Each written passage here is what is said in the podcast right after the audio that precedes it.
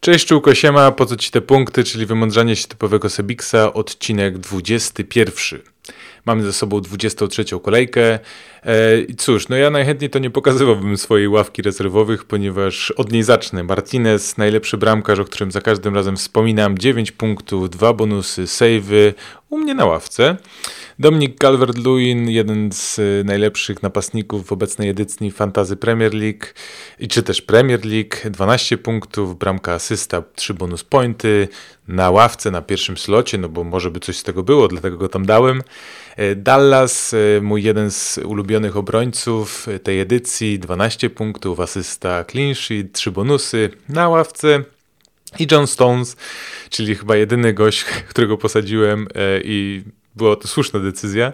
Także 35 punktów na ławce, przy czym 63 w y, składzie, który zagrał.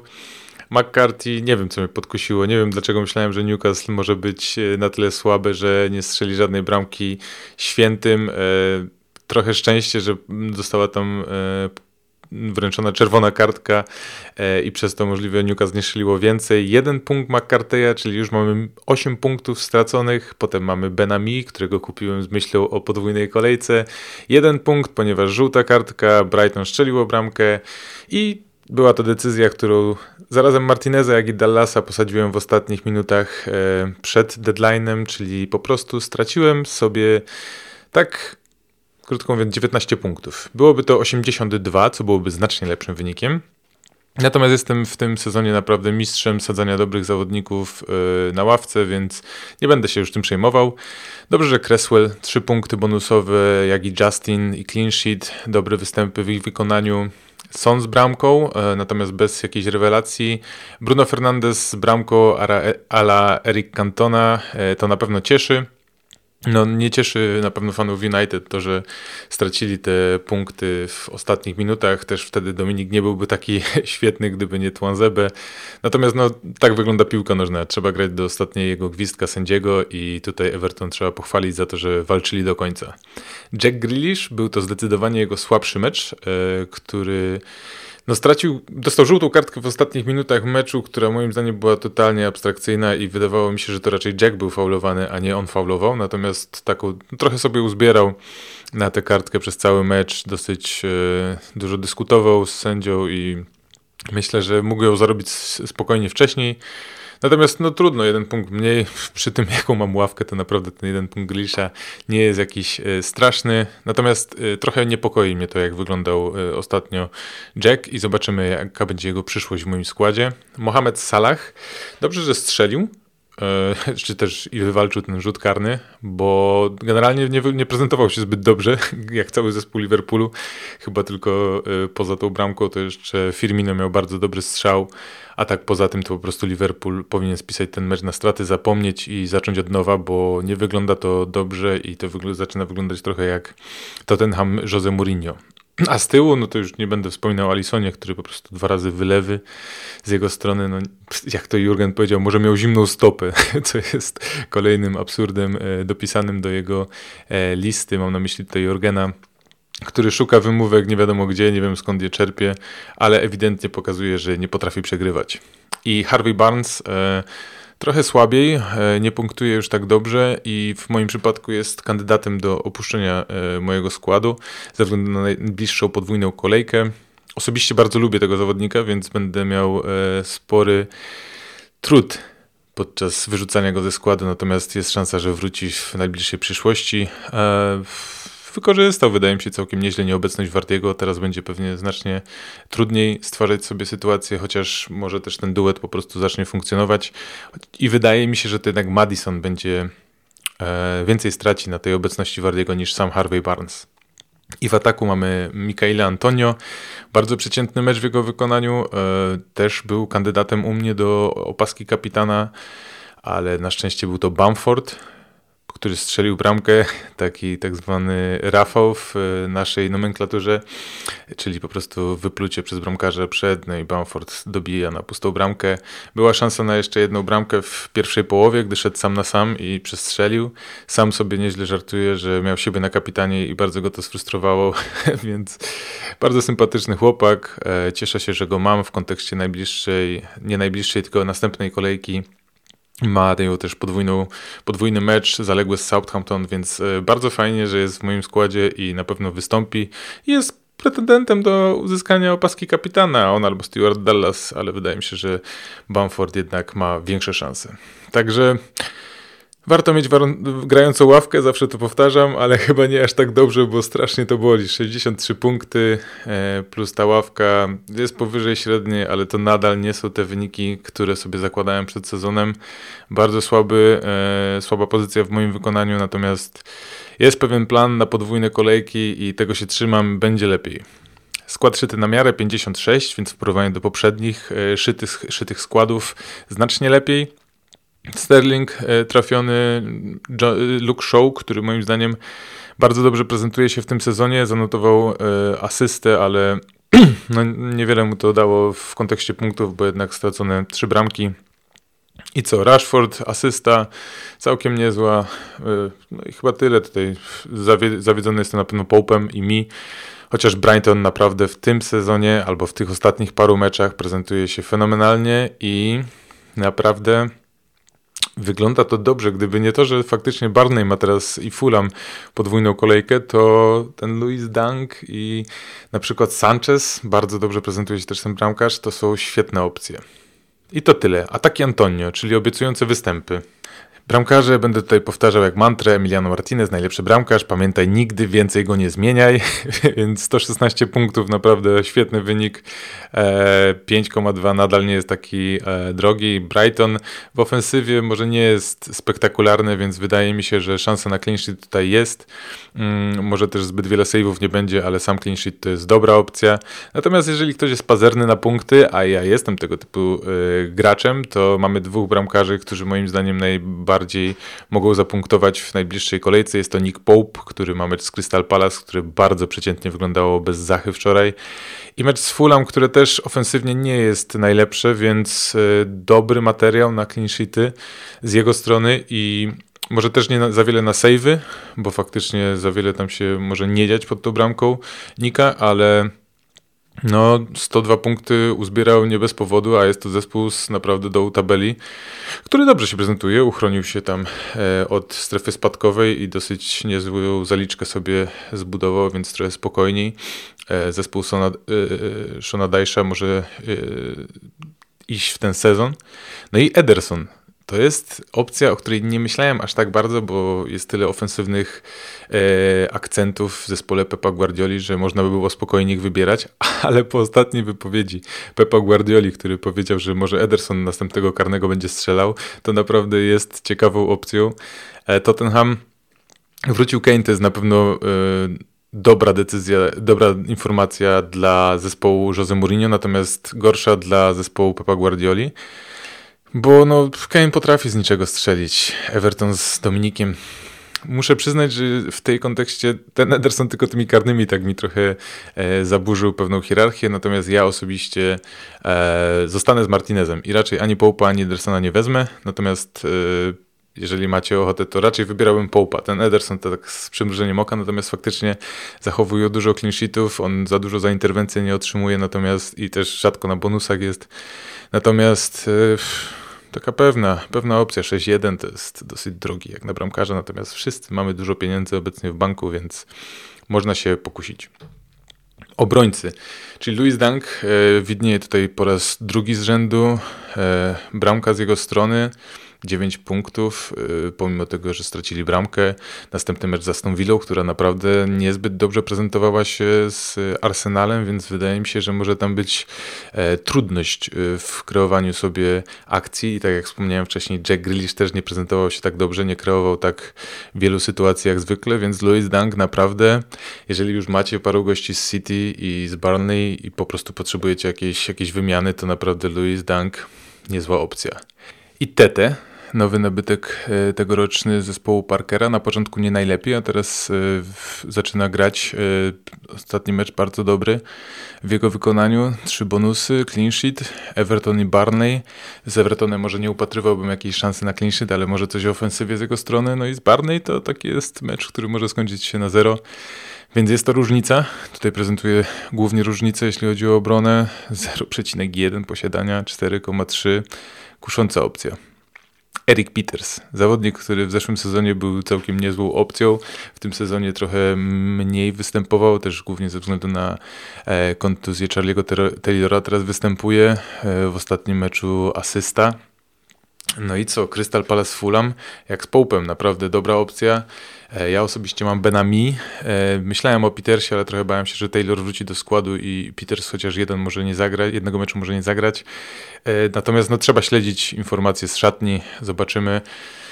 Ja mam tego Benami, już nie będę zmieniał, nie będę ryzykował, ale Eric Peters brzmi nieźle pomocnicy, czyli maestro Phil Foden. Niesamowity, jak on potrafi grać z zespołami z top six. Bardzo cieszy oczy jego gra. Świetny strzał, e, który po prostu był nie do zatrzymania e, przez Alisona.